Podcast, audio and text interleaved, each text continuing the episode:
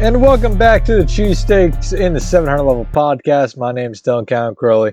He's Austin Mancini. If you're a first-time listener to the show, welcome. If you're just coming back to the show again, well, I have to question your insanity for listening to us, but thank you for returning. Uh, Austin, coming off Super Bowl fifty-five just yesterday. We'll get into that very quickly here.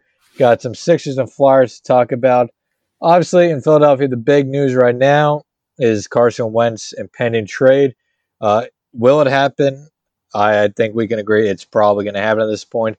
Uh, but at this point, it's just a waiting game to see when it does.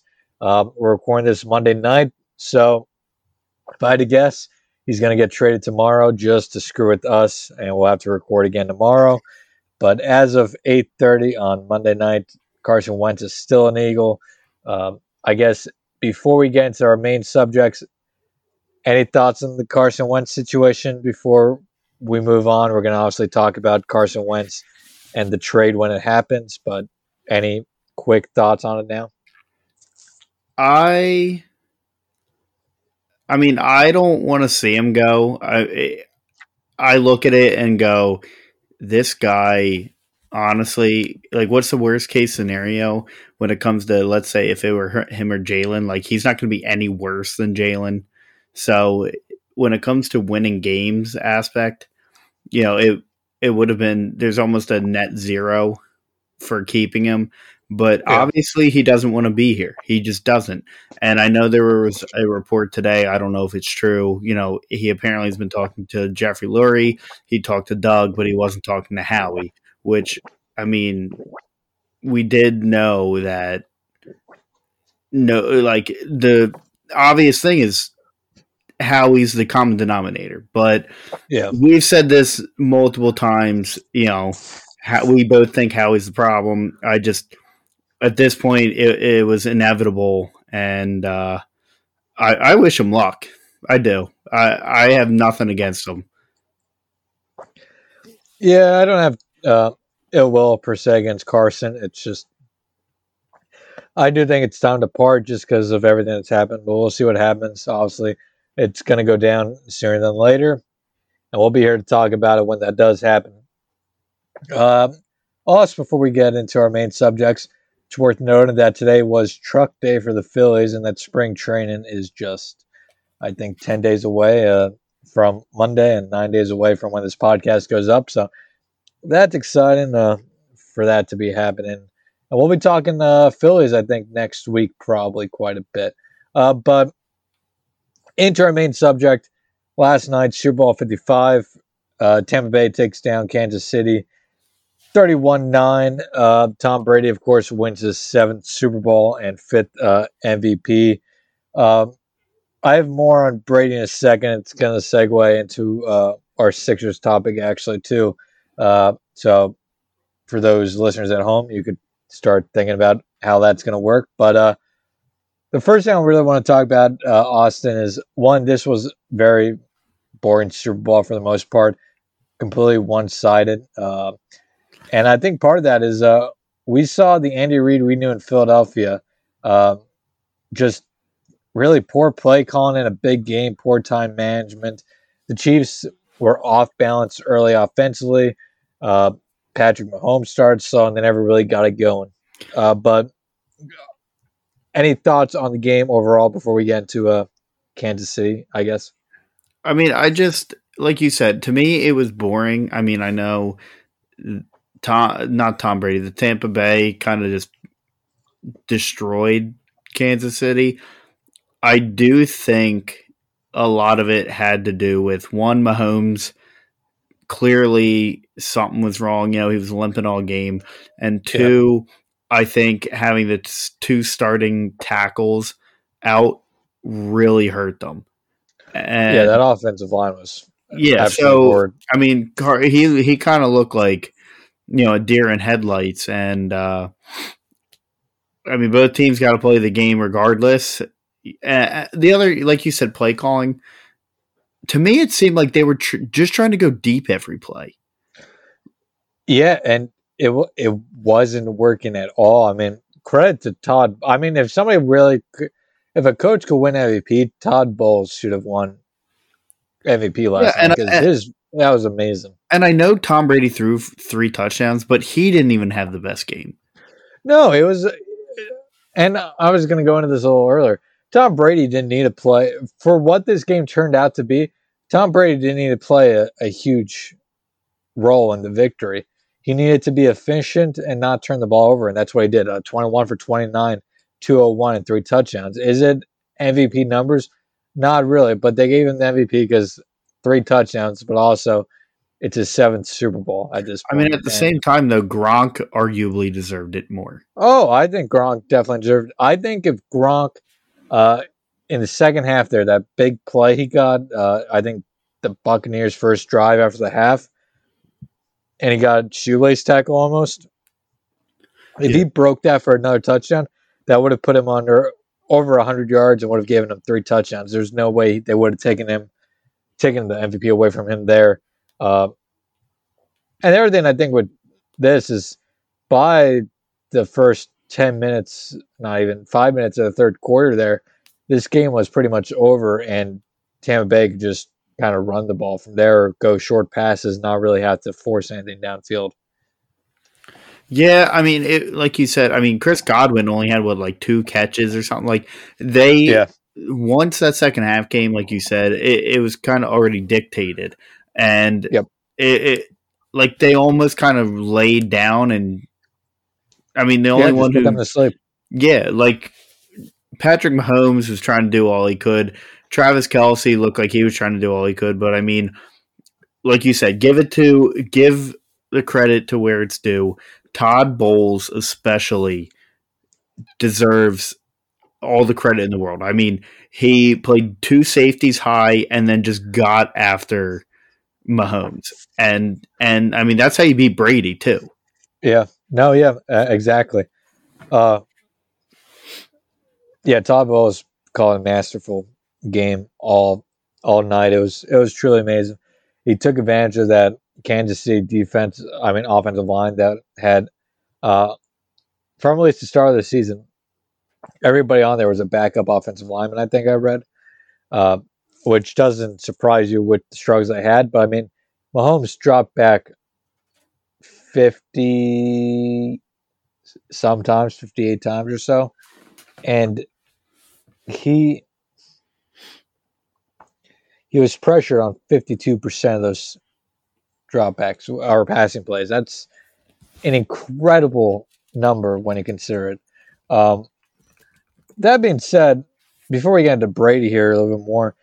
Those two Mahomes throws under pressure late in the game there may be the two greatest incompletions I've ever seen in football history.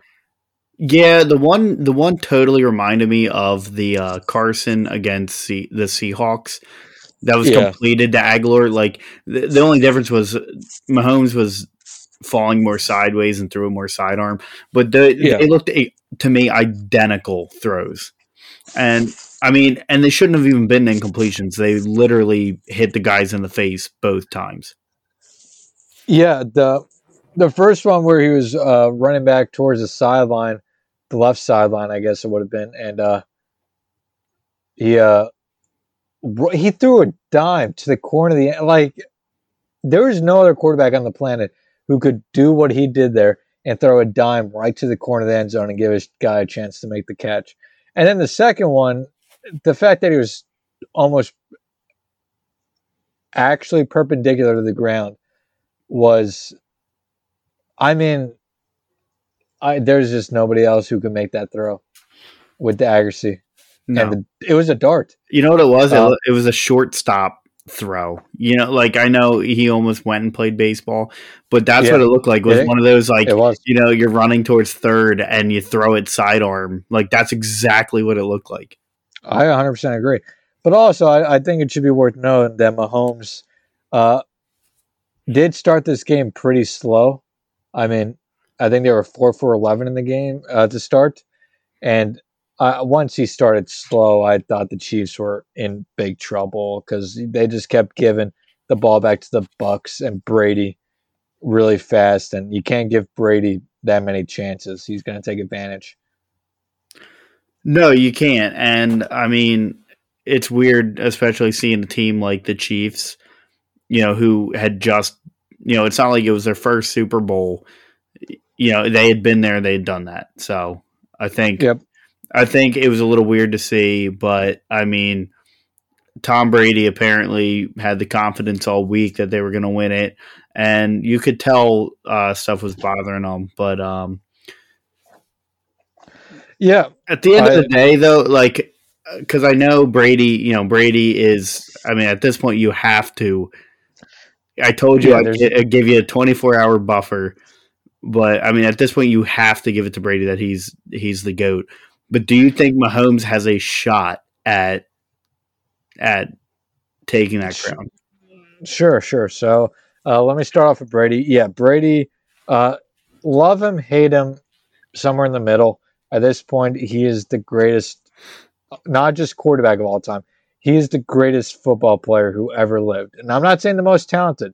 The most talented player to ever live may be the quarterback that was on the other sideline. But in terms of everything, Tom Brady is now by far the greatest football player to ever live. He is the. I don't know if I could say football player. Because I, I, he's, football player would have to include talent, and you know, if like if you look at like a guy like Bo Jackson, sure, you know, sure. like Bo Jackson, pure talent and athleticism is better than Brady. Sure, sure, but Brady also has the statistics that sure. nobody else has. Which is why I give it to Brady. And I mean, at the end of the day, you could argue greatest football player of all time. For me, he's the greatest football player of all time at this point. He's definitely the greatest quarterback. You could say Montana was more clutch because Montana never lost the Super Bowl. But Montana didn't play in ten Super Bowls either. You're going to lose some. And he didn't play Nick Foles. Yeah, exactly. Or Eli Manning. Come on now. Uh, no, but uh, the other thing with Brady is uh, the way I look at it, I tweeted this. Is of the four major North American sports, if there was a Mount Rushmore of four guys from the four sports, it, it's Gretzky, it's uh, Brady, it's Jordan, and it's Babe Ruth or Hank Aaron, whichever one you want to put up there. I could see arguments for both. But either way, Brady is by far the GOAT now. Now to Mahomes. Can Mahomes ever reach that point? I think statistically, yes. I think Mahomes could possibly become the greatest statistical quarterback who ever lived because he has the pure talent to do it. He has, if he plays for another fifteen to eighteen years at the current pace he has, he'll be on pace to do it. To become the greatest quarterback of all time, I think he now needs to win seven or eight Super Bowls. And I just don't think we may ever see another quarterback in the N F L win seven or eight Super Bowls again. No, and and you really won't. I mean, you look at look at even Aaron Rodgers, right? We yeah. talk about he's a better quarterback at, than Brady when it comes to mobility, arm strength, this and that. But I mean, look at look at what he's done in the N F C Championship. He has one Super Bowl ring. Yeah. And and we're yeah. talking about Aaron Rodgers, Drew Brees, one Super Bowl ring, Peyton Manning, one, two Super Bowl rings. Yeah, like, two Super Bowls. Yeah, like the, it's just it's that hard to do, and Brady honestly somehow makes it that easy. Yeah, and that's the thing. He makes the game look effortless at times, um, and it, it is. And I think after the Eagles beat him, there's like a. a um, kind of a an exorcism for me in terms of my hatred for Tom Brady. Nope. I never I never really hated Tom Brady per se. I never liked him. Uh, but after we beat him, it's like, okay, we got our Super Bowl. We beat him. I'm not going to root for you, but I'm not. I, I felt like at, after that point, as long as the Eagles didn't play him again, I could sit back and not enjoy him, but just enjoy the fact that I am witnessing one of the greatest players in N F L history. I, I can't do it. I just don't like him. And I and it's the same with I, like I, I liked LeSean McCoy like when he was here, but then all the like with McCoy specifically, like the off the field stuff, I just, you know, my friends are like, "Oh my God, he look, he he's got two rings," and I'm like, he didn't touch the field. Like, yes, he was on the yeah. team, but what he didn't can like, especially this year, he had ten snaps, you know, and all year, yeah. And they're like, "Yeah, but he's a Super Bowl champion. He's on the team." Okay, the practice squad members get a ring too. Yeah, no, yeah, I, I definitely get it. I mean, the only player I think I'm not at that point with is Crosby. Because, I mean, if we're being honest, Cros- Sidney Crosby is one of the top ten hockey players to ever live. Yeah. But I, I can never sit there and enjoy watching him play. Um, last night especially, I kind of just enjoyed the fact that we were witnessing the GOAT versus the most talented quarterback to ever live. Because I do think Patrick Mahomes is the most talented and gifted quarterback to ever live. Um, but yeah, so uh, at this point, Brady's the GOAT. Mahomes is going to have a lot of work. If Mahomes won last night, two to six, you could see that happening, especially where Mahomes would be. But now Mahomes needs to win seven more. That's asking a lot. Uh, so we'll see if that happens. But talking about greatness, which both Mahomes and Brady are, Uh, let's transition to somebody who else who is exhibiting greatness right now, and that is Joe Embiid. Uh, first, I guess it's worth known, 76ers right now are one of the best teams in the N B A record-wise. I think they're third in the N B A record, uh, only behind the Jazz and the Lakers. They're number one in the East, um, and they they've won eight of the last ten, five of the last six. I think they had one uh, flunker against the Pistons last week. But outside of that, they've been stellar. But Joel Embiid is the main topic here. Uh, last six games, he's averaging thirty-three point six points, nine point three rebounds, two assists. Uh, for the season, he's averaging twenty-nine point three points, ten point seven rebounds, and two point seven assists. We are witnessing the most dominating stretch of Sixers basketball by one player since Allen Iverson in two thousand one. Yeah, I mean, Michael Carter-Williams gave you that like little glimmer, and then we traded him, which was probably the greatest thing we could have done. But um, I mean, look, this is the Joel like that everyone's been waiting for. It's just, it just is. He's dominating on in every aspect of the game. I mean, you saw him, you know, in the clutch. The dude is doing everything you asked for, and he's almost to an extent making up for. I know Ben in the last couple has, has kind of picked it up, but you know, when in, when Ben was playing, I not poorly, but just not to where our expectations were, he stepped up, and like you said, it, the last person really you saw do that was with the Sixers was Allen Iverson. When, I mean, I know he had Dikembe Mutombo, but it wasn't a young Dikembe Mutombo. You know, like no, he no. didn't have any pieces around him. Now you're seeing Joel do it with pieces around him. And yeah, A I completely carried that two thousand one team. one hundred percent.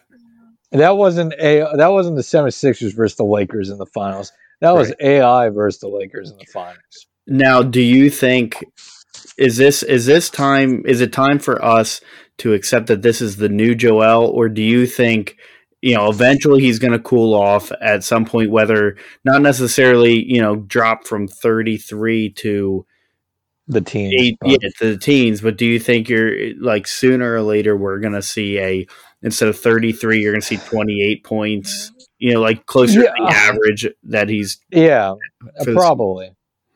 Probably. I don't know if it'll be for a long period of time, but I could see him for five, six games, maybe even ten, dropping down to where we've known him to be. But uh, I, I, I don't want to say, I, I don't want to believe, I do want to believe, but I can't make myself believe just yet that this is Joel Embiid going forward, just because this is just such at a ridiculously high level. Because, I mean, we're talking about him being right now probably the best player performance-wise in the N B A. Yeah, at this current just stretch. This season, right? Just at this current stretch. Overall, no. Overall, it's they're still Giannis, Luka, LeBron, whoever else you want to put up there, Kawhi. Uh, but right now, he's the best player in the N B A. This is also, I think, the most dominating stretch, and we'll get into this in a second, the most dominating stretch we've seen out of the Philadelphia athlete in quite some time. But, yeah, I want to believe it is, but I, I'm just, I need to see him do it for at least half a season for me to believe. Because, I mean, if he has any type of slowdown, he's not winning the M V P. No, and for me, too, I think part of it is I I want to see him do it with him playing back-to-backs, too. I know, I think there was one game that was a back-to-back that he, I believe they rested him, not in the last six, but like lately, you know, and I'd love to see, mm-hmm. like, show me he's healthy and that you don't have to, you know, say back tightness for a game. Yep. You know, I, everyone, especially because that's just how it is even in the playoffs, you know. Some games are back-to-back sometimes. Like, I, you need to see it out of him because otherwise it's, oh, see, he can't play back-to-backs and he's in the best shape of his life. So uh, I think if I, I – not necessarily that I'll accept that I'm going to accept, you know, him to average thirty-three points a game.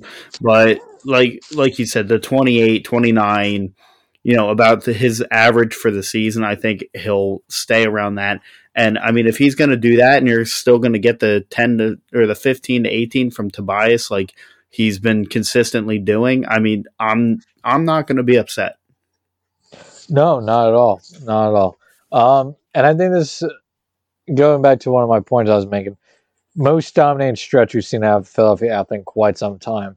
I mean, or this last eight games, he's done things, like I said, six, eight games that we haven't seen since Allen Iverson. The if only, he can do this, go ahead. Go I ahead. was just going to say, no, just the only other flash you've seen from a, uh, from a Philly athlete is maybe Carter against Montreal. Yeah. Of, of that's what I said. Short, of that's what I said, maybe. Of a, yeah, of, of a small game set like this, absolutely. Um, Overall, um, if he could do this for an entire season, this would have to go up there with, I think, Roy Halladay in twenty ten. I mean, Cy Young, perfect game, no hitter, was the most dominant pitcher that we've seen in the last twenty years for the Phillies. Brad Lidge um, in oh eight. When you consider everything, you could put that up there. Yeah. You could for hey, perfect save percentage. Uh, Ryan Howard in two thousand six when he had fifty-eight home runs and like one hundred forty R B Is. That that may be the single greatest season we've seen out of a, uh, a Philadelphia athlete in the last thirty years. Honestly, uh, definitely in our lifetime. I mean, he had fifty-eight home runs, one hundred forty-nine R B Is that year. Hit three thirteen. Uh, it. Just went downhill from there, though. Uh, who else is there? Uh, and then I, I guess A I in two thousand one. There's no Flyers player in there who had a overly dominant season. Yeah, uh, I mean Jeff Carter had a really good year, thirty-five goals, but nothing like nothing like forty-five goals. I don't think. No, and Drew, I know Drew had that one hundred point season, but that wasn't like he lit up the lamp a bunch of times. That's because he's just a playmaker. Um, so, yeah, I mean, we're, we're – and then I guess Carson in twenty seventeen maybe? Yeah, I mean, he was on pace. I know it wasn't forty – he might have hit forty touchdowns, honestly, that year if he didn't tear his A C L. But, no, yeah. I mean, the the and he wasn't throwing interceptions. He was going to be over four thousand. Like, so, yeah, you could put that – like, that probably would have been before, you know, this stretch. That might have been – it probably Carter, that, and this. Yeah. So moving forward, do you, you know, the trade deadline is a month away. Um, yep, getting close. Yeah, it's it's getting relatively close. Do you see do you think the Sixers need to make any moves, or do you think, you know, they need to j- just let it play out and gel? I'd like to find another, maybe a an additional, I don't want to say six man, because Shake's pretty good six man, but I'd like to find one more guy to come off the bench who you can uh, rely on to get you some point. Like, if they could find a way to bring back J J, I wouldn't See, mind it. I just, I, I think you if you got like a a J J or a a Bellinelli type player, like is Bellin. I'm not even saying Bellinelli is he even in the league anymore. I don't know, but I just the my problem with J J is there are better versions of that, and I mean, you look. I know sure. Danny Green isn't like as consistent of a three point shooter as J J is, but it evens out because Danny Green actually plays defense. Sure. I, I, I, I, would, I would just like maybe another three-point shooter who can come off the bench. Yeah, uh, I think a decent shooter. I think if I was if I was to upgrade anything, I'm totally fine at this point with just gelling and letting it happen. I don't think I mean unless you like you know D- Daryl Morey thinks we're going to push the Um, chips in and go all in this season. I think he's waiting until next season to do that. But I mean, if you could upgrade Danny Green, like if you could get an upgraded version of him, that's what I would aim for. Sure. But as a yeah. whole, I think if you just gel it, you know, Ma- not Matisse. If Matisse shoots a little more, he he's had a pretty decent stretch lately. Um, Shake has been playing pretty well, so you have decent depth at this point. It's just. I would like a better, um, you know, version of Danny Green. Yeah, I, I think if I had to, if I had to say I want to upgrade one player, yeah, it would be Danny Green. Um, also, I think a lot of it's going to depend on how uh, Curry starts to look here as we get closer to the deadline. Because since coming back from COVID, he has not been himself. No, and and it's a shame because he was so hot. He yeah, he was so great. hot, and then all of a sudden this happens. So, I mean, there's not much, you know, anyone can really do about it. I mean, I feel I even feel bad for, you know, like even Kevin Durant. Kevin Durant played half a game, and then they pulled him out yeah. because of COVID um, concerns. Which, to me, it, it's the COVID protocols are just stupid then, because he's already been in contact with players on the other team, his own teammates. Like at that point, what does it matter? Yeah, I agree. Uh, this brings up two points actually, uh, off topic from COVID. Uh, the winner of the Nets. I don't want to be a Debbie Downer, but I'm putting no stock in that victory. No, and and it's the same with. I they, mean. They, You could say the Go same ahead. thing. I was just going to say you could say the same thing that it's concerning then with Portland too. You know, we lost to it was Portland, I believe. Sure. We lost to, and they didn't even have Dame. Yeah, no, yeah, exactly. I mean, that Portland loss is really bad on paper. It's going to look ugly all year, and there was no reason to lose that game. But J- the ben Nets didn't play, right? Yeah, I believe so. Okay. But the Nets game, I, I, I can't put stock in a game against a Nets team that when they don't have two two of their three stars is a lottery team. Yeah, literally. Yeah. Um. So, uh, seventeen and seven, first in the Atlantic, three and a half game lead over Brooklyn right now. They got Sacramento, Portland, Phoenix, Utah, and Houston are the next five. I mean. I think they. I think four and one here is what they should be. Yeah, you should get a better um, Trailblazers team. So if you could barely beat them, or if you lose to them without Dame, I mean, this game should should be closer than it was. Um, yeah.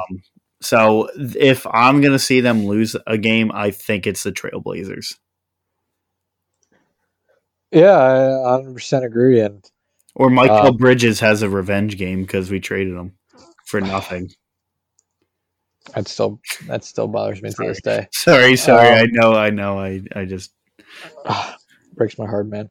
Uh, yeah, I guess. Uh, any last thoughts on the Sixers? Uh, Embiid is second in M V P voting, so uh, if you want to, you should go out there and get some bets in on him. I've actually, I like to have an even number on my bankrolls and uh, sports on my sports books. So if I have like eighty, sixty cents, uh-huh. I just keep throwing it down on the speed M V P odds. Yeah, and hope that it hits. See, I did that with a. I had a parlay. I had fifty cents. It was like I had two hundred fourteen dollars and fifty cents. I put fifty cents down on a thirteen team parlay. I hit on twelve of the thirteen. Mm-hmm. And it was it was um, fifty cents to win three forty. But we're not going to talk about that. You know what we are going to talk about, Dylan? We're going to talk about yeah. the most probably frustrating and confusing team in Philadelphia right now. Well, okay, maybe the Eagles are a little more frustrating, but we're going to go to the Philadelphia Flyers, who, since our last recording, they have won four of their last six. They've gotten points in five of their six. Um, but it seems as though Boston is our worst enemy at this point. We can't, we can't, I don't know what it is. They're the yeah. Seattle Seahawks of the N H L. Yeah, I mean, we've talked about it uh, prior to the podcast, but the Flyers outside of uh, facing Boston this year, I think we said are eight, one and one. Uh, Something like that, yeah. They have five losses overall this year, whether it be in regulation or overtime. Four of those are to the Bruins. Uh, so, no, they're eight and one. I'll take it. Uh, I don't know. It doesn't matter. But they're, they're, they're very good without facing the Bruins. The offense has been uh, j- frustrating as hell. They don't shoot, but they when they shoot, they score. We'll get more into that in a minute. Uh, but, I mean, yeah, this is a Jekyll and Hyde team in a single game. At one minute in a game, they look like they're a team that is not even a playoff team.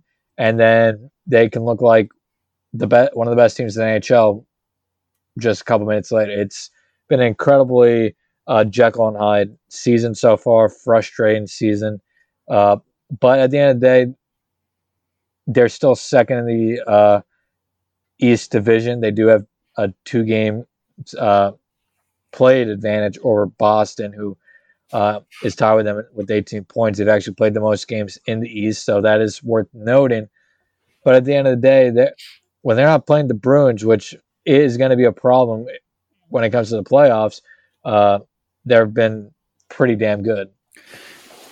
Yeah, and and like you said, I mean, there's there's some things that are concerning, and I mean, there's things that I just I love. I mean, for example, J V R and just the veterans, I feel like in general, have been out of their mind. J V R has ten points in his last five games. I believe he started to get on this kind of hot streak last year, and then he got hurt. He, I believe he broke his foot. And and then after that injury, he kind of just tapered off. But, I mean, a guy like him, I mean, you, you watched the game from uh, yesterday, being Sunday. He had a beautiful assist, and then he had a absolute snipe in the top right corner, and that was, you know, you kind of watch that game and you go, this is the J V R we were we were kind of yeah. looking for when we signed him. Yeah, no, yeah, J V R has been absolutely fantastic here over uh, the season as a whole. I think we said uh, before the podcast as well, he's fourth in the N H L right now, I think, in points at, with eighteen. Uh, nobody saw this coming out of J V R. We all wanted to go to Seattle in the expansion draft later this year. But at this point, uh, I don't think he's going to keep this up. Uh, you trade him. One, but yeah, I mean, it, his value is rising. So, I mean, do you use his value, his increased value, to trade him to uh, Seattle instead of giving up somebody else? And but I don't know, it's I like it. I'm gonna take it while we can, but it's not gonna last.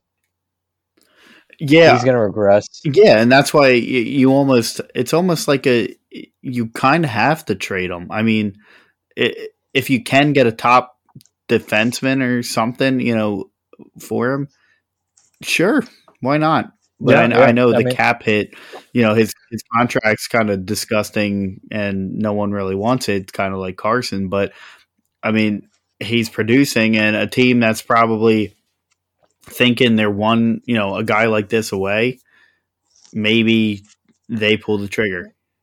No, yeah, exactly. I mean, I just uh, – he's he's playing really well, but it's also a major – Like I, I don't understand how he's all suddenly this playing this high of a level, but I mean, yeah, I would trade him if they got it. Were able to get a top four defenseman, because there's other guys on this team who, if he was gone, would be able to, I think, step up in that place. But that is yet to happen so far this season, so who knows? But I guess instead of just rambling on about the Flyers in weird spots, um, let's do the good, the bad, and the ugly for the Flyers through, what is it, thirteen games now? Uh, yeah, thirteen games. So let's let's start with the good, Austin. Uh, what is your good thing for the Flyers so far this year? I gotta go with just, and it's it's gonna sound totally hockey cliche, but they're finding sure. ways to win. I mean, the good teams, no matter what sport, they find ways to win. And yes, I know they've lost to Boston multiple times. And, and if you're going to do anything in the playoffs, that's, you, you have to beat that team, but they aren't playing good hockey. They, flat out, they are not playing good hockey. No. And like I said, to start this segment, they've gotten points in five of their last six, and they've won four of their last six. So as ugly as they've looked, they're winning. Yeah, exactly. I mean, they have looked bad in almost every game at one point or another. Uh, maybe outside the first, you know, I think even the first game where they beat the Penguins, they looked bad. Uh, yeah, they, they have not played good hockey. They have not played a complete sixty-minute game, I think, yet this year. But, yeah, they keep finding ways to win, which I... You can't use law of averages to say, oh, they're going to, this means they're going to lose games l- later this year. No, no, it doesn't. Because here's the thing. If the Flyers are still playing this bad, you have a problem. You're going to have a problem anyway. You're not going to make, if you make the playoffs, you ain't winning crap anyway. Uh, no, if the, Fly, if the Flyers figure this all out, they're going to win even more, and they're going to be able to play teams like the Bruins better. Right now, the Bruins are just a flat-out better team than the Flyers, and they probably were last year too. But, yeah, I one hundred percent agree. The, the, the best thing about this Flyers team is they're finding ways to win. Now, eighteen points in thirteen games when you have the most games played. You'd like to see more points there. That we'll see how that ends up. But you're still on track to be a th- the third best team in your division at the least, and that's going to get you a playoff spot. May, just make the playoffs, and anything could happen, especially when you have a goalie who has the talent of Carter Hart. Yeah, and and I mean, it's it's just so frustrating. But I don't know, you know, like you said, bad. T- if this was a bad team and they continued playing like this, I mean, they're not going to, you know, A V will get in trouble, and then it'll be, it would just become a dumpster fire. But with that being exactly. said, Dylan, what what is your good then? If if mine's, they're finding ways to win, you know, how are they doing it? And um, what's your good? My good is that when they do shoot, they are scoring at an incredibly high rate. I mean, they are, I think we looked it up, they were dead last in the league in shots per game. They're only averaging, I think, twenty-three shots per game this year. But their shooting percentage this year is fourteen point nine percent. Five on five, it's twelve point nine, I believe. I mean, those are two incredible numbers. That, are they sustainable? No, just like the Flyers play overall, not sustainable. But you're not going to see a major drop-off from that. No, and it's it, not like they're it's not like they're going to go from fourteen point whatever I said to seven or eight or nine. It could go from fourteen to eleven, Sure, but there's not going to be a, a huge drop-off here. It'll, it'll come back down a little bit to earth, but there's still going to be a shooting at a high level the rest of the year. And the other thing, too, is I just don't see them. I mean, like you said, they're averaging twenty-three shots per game.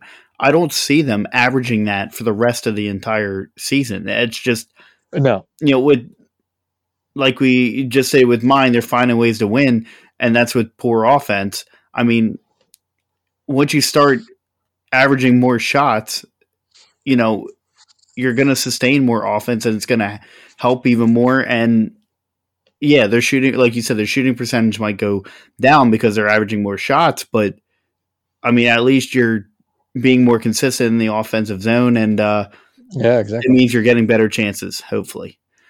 So with that being said, Dylan, what what is their bad?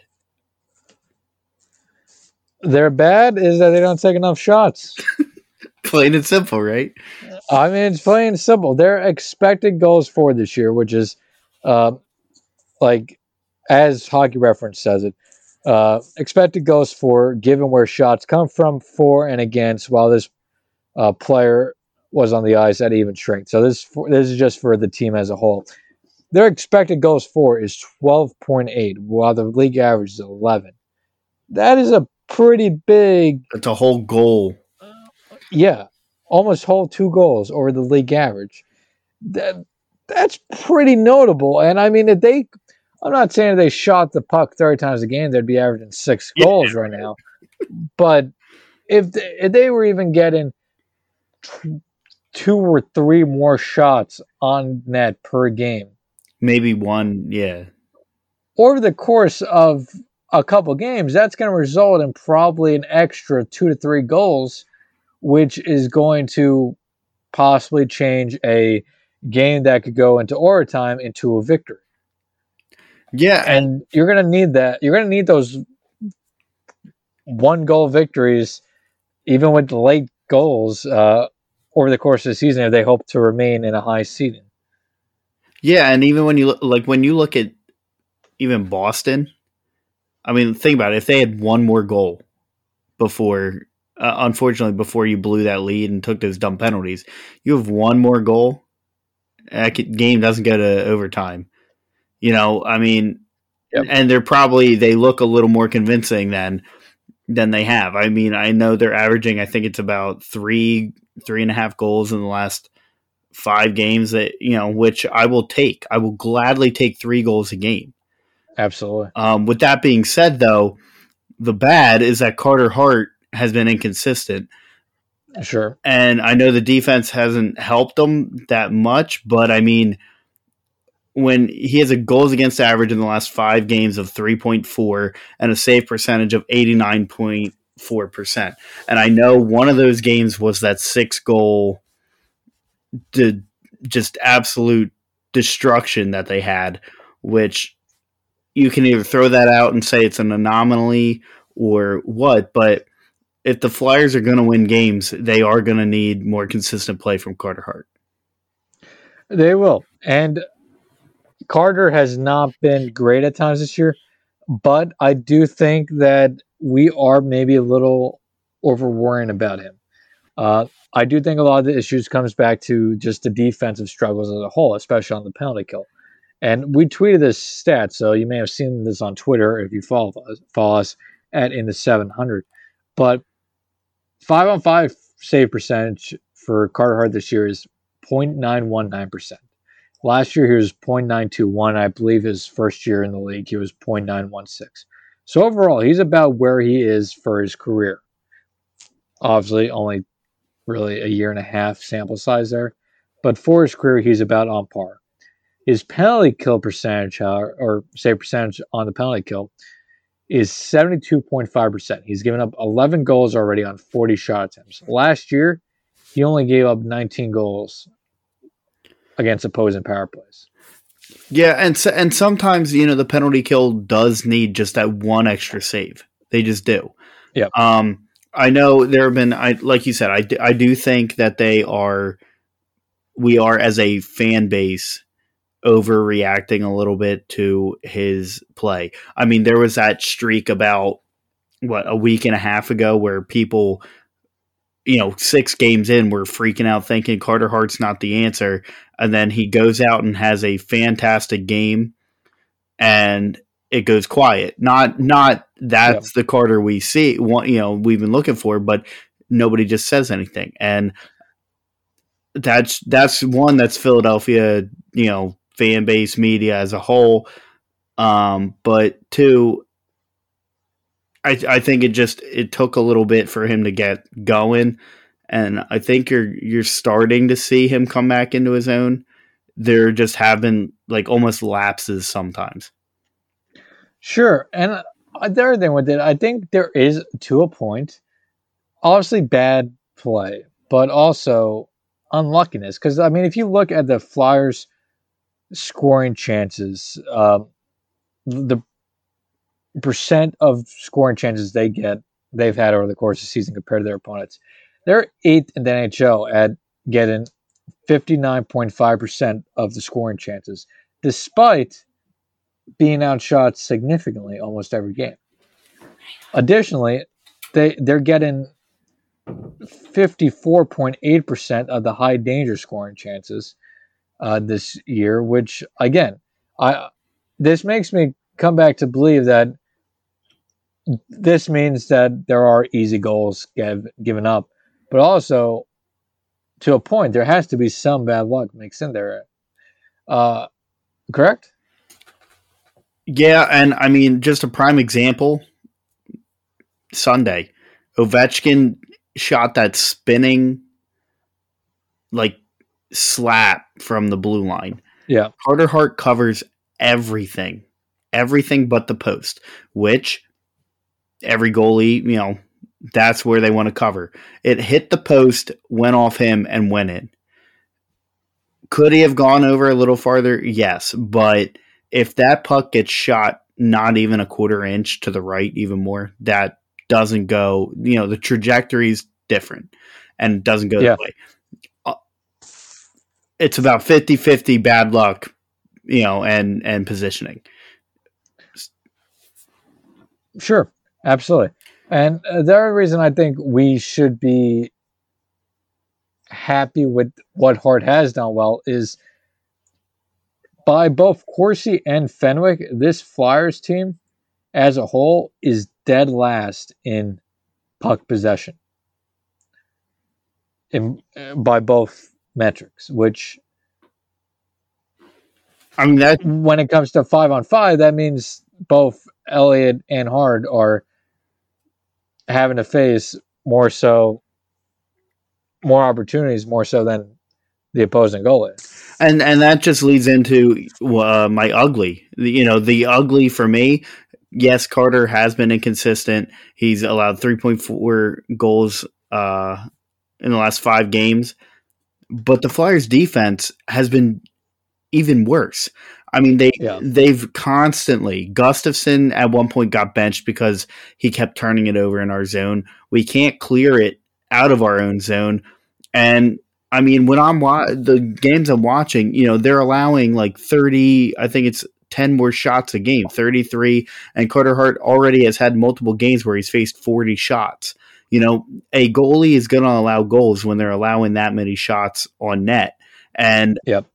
You know, I think that's kind of why we alluded a little bit to, do you send a guy like J V R who's hot out and go get a defenseman? Because, as like you said, this offense is scoring at a really high rate. I know he's part of it, but at the same time, if you can limit the amount of shots that go on net, even instead of thirty-three shots a game, you cut it down to thirty, twenty-eight. You're not, you're, you know, that, that goals against average most likely will go down. And like you said, with the puck possession, your puck possession will increase and you're playing way more offense. No, absolutely. I mean, they're allowing the third most shots in the league this year behind the Blackhawks and the Canucks, both teams who are, Blackhawks are right above five hundred, five, four, and four. Canucks are six and nine.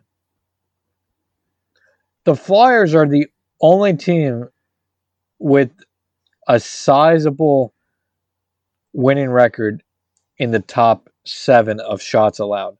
The next team with a good record is Washington at eight. At six, three, and three, they've allowed three hundred eighty-three shots this year. The Flyers have allowed four hundred thirty-two. Yikes. Yikes. Like, that's, and that's just it. You know, they, I think they kind of panic in their own zone, and then a team just forechecks them. I mean, look at the Islanders. Why, why do the Islanders kill us? I know we beat them, but th- you know, this year, but why do the Islanders kill us? Because they forechecked the crap out of us, and then we turned it over, and then they would be in our zone again. So if we, if we yep. can just limit all that, you're going to have more p- puck possession, and it's going to be just an easier time. Um, but with that being said, Dylan, what, what would your ugly be for this team? My ugly for this Flyers team. Well, you know, I could go in like multiple, multiple directions with this one. Um, I would, since you took defense, uh, pretty much here, uh, I'm kind of going to go off that to a, uh, to a point. Uh, I feel like I'm almost cheating here, but it's gonna honestly be their penalty kill, which is third third worst in the league right now at seventy point four five percent. I mean, their their play overall isn't sustainable, but playing winning hockey while only killing seventy percent of your power plays, or penalty kills I should say, uh, but what's the difference are, like in in is, this pa- penalty kill compared to last year? Sure. That's the confusing part to me. Yeah, it, I, I think to a point it's just lazy play, uh, and not having Niskanen. Like, I think obviously Kevin Hayes was not going to keep scoring, you know, uh, shorthanded goals like he did last yeah. year. That yeah. was unsustainable. But it's... And I do think part of it is Couturier as well. You know, he's a very good, um, he's very good at faceoffs. He's a very good two-way guy, and I think that did hurt for the last week and a half or so. But I mean, as a Definitely. whole, even when he was there, I mean, we were struggling on the pe- uh, penalty kill. No, definitely. Um, get, I think getting um, Couturier back is going to help quite a bit here. But it it it really makes you wonder, why is it so much worse? Because, I mean, you'd think just losing Niskanen wouldn't be that big of a loss, but at this point, we're thirteen games in. I think you have to consider how big of a loss he truly is, and I, I just don't know what they could do to really improve it all that much. Uh, and I th- I do think part of it is you have Ghost. I mean, at this point, we have Ghost and Gustafson in. Yeah. So right there are two offensive defensemen, and they're not going to help with the penalty kill. It's just, you know, their style of play doesn't help. But like you said, um, I mean, I, I don't know what else you can do unless, we, like we alluded again, you know, you trade J V R or a guy like Konechny or somebody and get a, a defenseman, because at this point, you know, you're going to get killed in the in the playoffs. No, I, I one hundred percent agree. And the other thing, I, I mean, they need Konechny to start just being better. I mean, I don't know why, but Flyers Twitter doesn't ever want to blame Travis Konechny for being bad. Because honestly, outside the first game of the season, he's been one of the worst players on the entire team. I don't. I haven't even really noticed him. And this and that's just a bad yeah, thing. And this is just like I, you know, the Islanders series was. Remember, he they were saying, "Oh, he's he's upset. You know, he knows he played poorly." But I mean, he had that, like you said, the first game of the season. It was, "Oh, here I am," and now he's gone. We're like, uh, I don't give a rat's ass how good of a trash talk he is. If he can't go out on the ice and perform, then But Dylan, you need a guy like a Tom Wilson who can stir it up and and you know it's feisty. Well, that's good. If Tom Wilson was on Flyers, he'd be a top three player. Like Tom Wilson's a player that everybody hates when he's not on your team, but if you have him, you love him. We would love Tom Wilson if he was a Flyer. Well, connecting's a a version of him, just not as good. Yeah, at, at the, I mean, at this point, I am kind of worried about Konechny's future. What is he? Because if he's just going to be a streaky player, I don't think he's worth keeping around. I because there's at least twelve to fifteen other players in the N H L who could give you Travis Konechny numbers, and you could probably get some of them at cheaper than what he's going to want. At this point, what, you're going to get twenty goals from him, maybe? Unless he goes on a huge run, yeah. I mean, the dude has,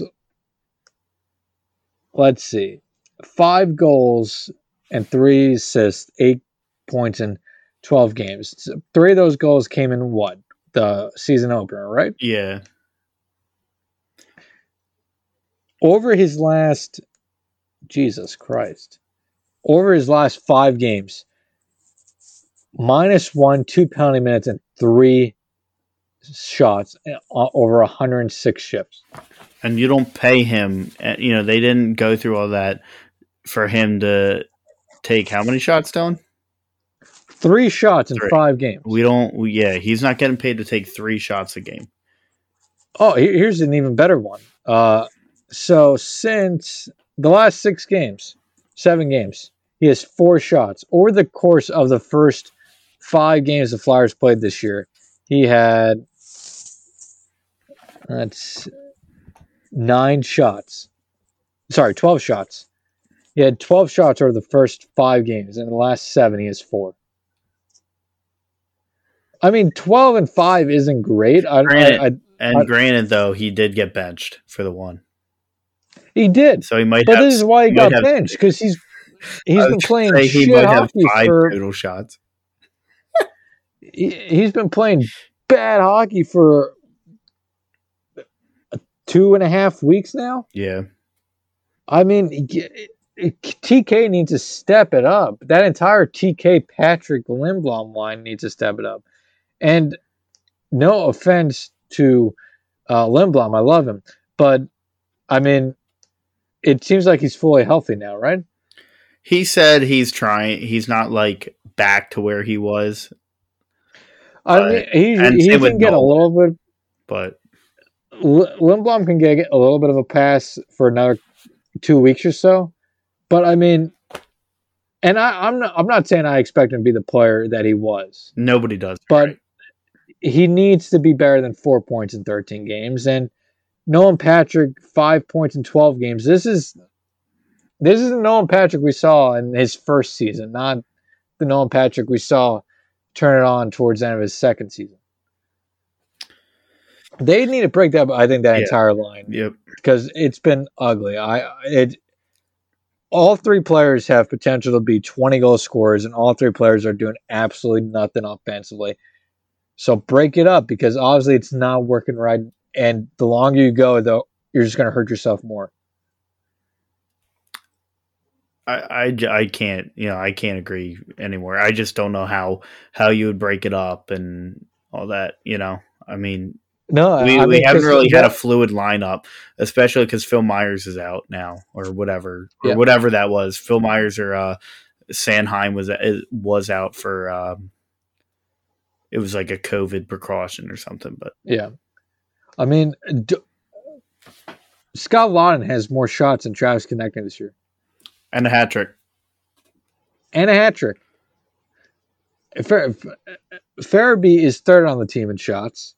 J V R's second, and Kevin Hayes is first. I mean, one, I know we played J V R to come in and be a goal scorer, but unless this is truly what J V R is actually going to play as, I kind of don't like that he's the second most, the second basically yeah. shot taker on this yeah. team. Like, you're and expecting then, T K to be up there. And then Provorov is fourth. Not even Ghost or Eric, Eric Gustafson, just go nope. Provorov. And what makes connecting even more frustrating, and then I guess we could start wrapping this up, is that when he does shoot this year on his sixteen shots, he's scoring at a thirty-one point three percent clip. He's scoring on a third of his goals this year. Is that, again, something that's not sustainable? But he's still probably going to score on twenty-some percent of them. It's just, Tika needs to step up his game, because if not, I mean, damn, I would have traded him for Patrick Laine. So what I'm getting, Dylan, is the forty-year-old version of yourself is coming out, and what does every forty-year-old Flyer fan shout during the game? Shoot. Exactly. Shoot the puck. Just shoot it. I think that's what we're getting at. Uh, that's exactly what we're getting. And, and I guess the last thing I want to say to wrap this up is, I know it's a short, very short uh, type of uh, game sample here, but what Farabee has shown this year is exactly why I would keep Farabee over Konechny, Patrick. Maybe, I don't know about Patrick. Patrick, I still hope can be something. But I would keep over Konechny, Lindblom, Frost, and maybe Patrick. I mean, Nolan's on that one-year deal, so if he doesn't pan out, he doesn't pan out. I, I'm, exactly. I don't. I mean, if he doesn't do it, if he doesn't show anything towards the end of this year, yeah, I, yeah just and, and that's Morgan Frost's spot. Then, if you think, yeah, exactly. I mean, I. Farabee, I think we're seeing, is he going to be a, a, an eighty, ninety point guy? I don't know, but I, I truly think he's going to be a future captain of this team and is going to be the face of the franchise sooner than later. I, I truly do. He's going to be a really good player for a long time. I I agree. I mean, I, I just, from what you've seen so far this year, you know, I. He's shown a lot of promise. He has shown he's not afraid to go into, you know, the boards and do the dirty work. Like he he's exactly what you're kind of looking for. And he's, he he can snipe, and he also gets the dirty goals too in front. So he's he's yeah. kind of a whole package kind of kind of guy. No, exactly. I mean, and he can score. We've seen he can score, and we see that he can make the plays. Uh, By passing, uh, and talking about passing, I guess we'll wrap this up really here after this. But the one play that got me really pissed about T K was that pass. I think it was to oh, he just threw it across. He yeah. just he threw it. If he makes a even slightly better pass, Hayes is going to get an easy goal right there. Well, if he just took his time. Like, if he just took his yeah. time, settled it, it, but he literally just threw it. But, yeah, I agree. Or or just drive to the net a little bit more and shoot the damn puck. Yeah. But do are. something better than that pass. You know who would have made that pass? Patrick Laine would have made that pass. No, I don't know about that. Laine, Laine would have. Or he would have shot and probably scored. Maybe. All right, Maybe. enough complaining about. That's what happens when you end on the ugly. That's true. Overall, though, on I know the Twitter world of the Flyers Twitter world hates the Flyers right now. I actually think they're going to be fine. Are they a, a cup contender? Not until they get another defenseman or two. But are they going to be a playoff team? Absolutely, they're going to be fine. Uh, As long as we have Carter Hart, they're always going to be a contender for the playoffs, and they're always going to be a, a team that can compete for a cup.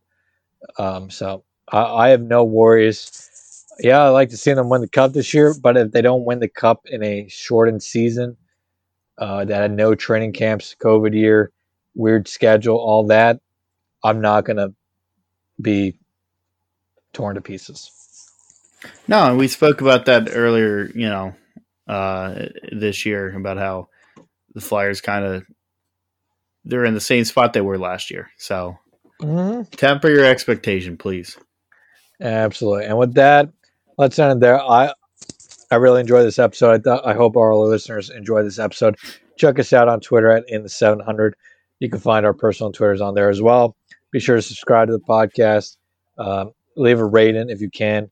Um, share it with your friends. Do all that fun stuff for us so we can help grow our audience. And we'll be back next week. I Probably believe earlier talking about well earlier than that. If Carson yeah, gets well, traded. yeah, we'll be back as soon as Carson gets traded, uh, and then next week our regularly scheduled uh, podcast. I believe, hopefully, we're going to be able to get on um, Tim Kelly from Phillies Nation to come on the podcast, talk some Phillies uh, baseball. We uh, we did get to the point of he has. Uh, graciously agreed to come on and talk Phillies. Hopefully the schedules just line up to do so. Uh, but until we come back to talk about Wentz, or if nothing happens the f- next week, uh, have a great one, everybody. Enjoy all the Philadelphia sports return this week. Um, well, not really returning, but all the games this week. I believe the Sixers play on – both teams play on Tuesday night, correct? Um, uh, do the Flyer the Flyers game? I just saw they one of their games just got moved, but I'm not exactly well, sure. 76ers play the Kings tomorrow at ten p.m. West Coast trip here, and let me look up the Flyers real quick here. See what we got. Flyers games on Thursday and Saturday in Philly against the Devils have been postponed because of COVID protocol. Devils had sixteen players on the COVID protocol list Sunday, which is worth noting. The Flyers have placed Travis uh, Sanheim on the COVID protocol list. Uh, they actually had to wake up on Sunday at six thirty to take rapid tests uh, before the game. So, uh, yeah, Fly, uh, Sixers play Tuesday night against the Kings, and they also play Portland on Thursday night. Phoenix on Saturday, and we'll get the Flyers schedule here real quick. With those two games against New Jersey postponed, the Flyers will now not play until, well, they they do play tomorrow. Sorry, they play tomorrow, and then they won't play till Saturday, uh, Sunday. So they play tomorrow against Washington again, and then they are uh, home again. Sorry, on the road against the Rangers on Sunday. Uh, but we'll probably be back before then. So everybody have a great one. Have a great week. Uh, enjoy the continuous snowstorms we seem to be getting. And, yeah. Stay safe. Stay safe.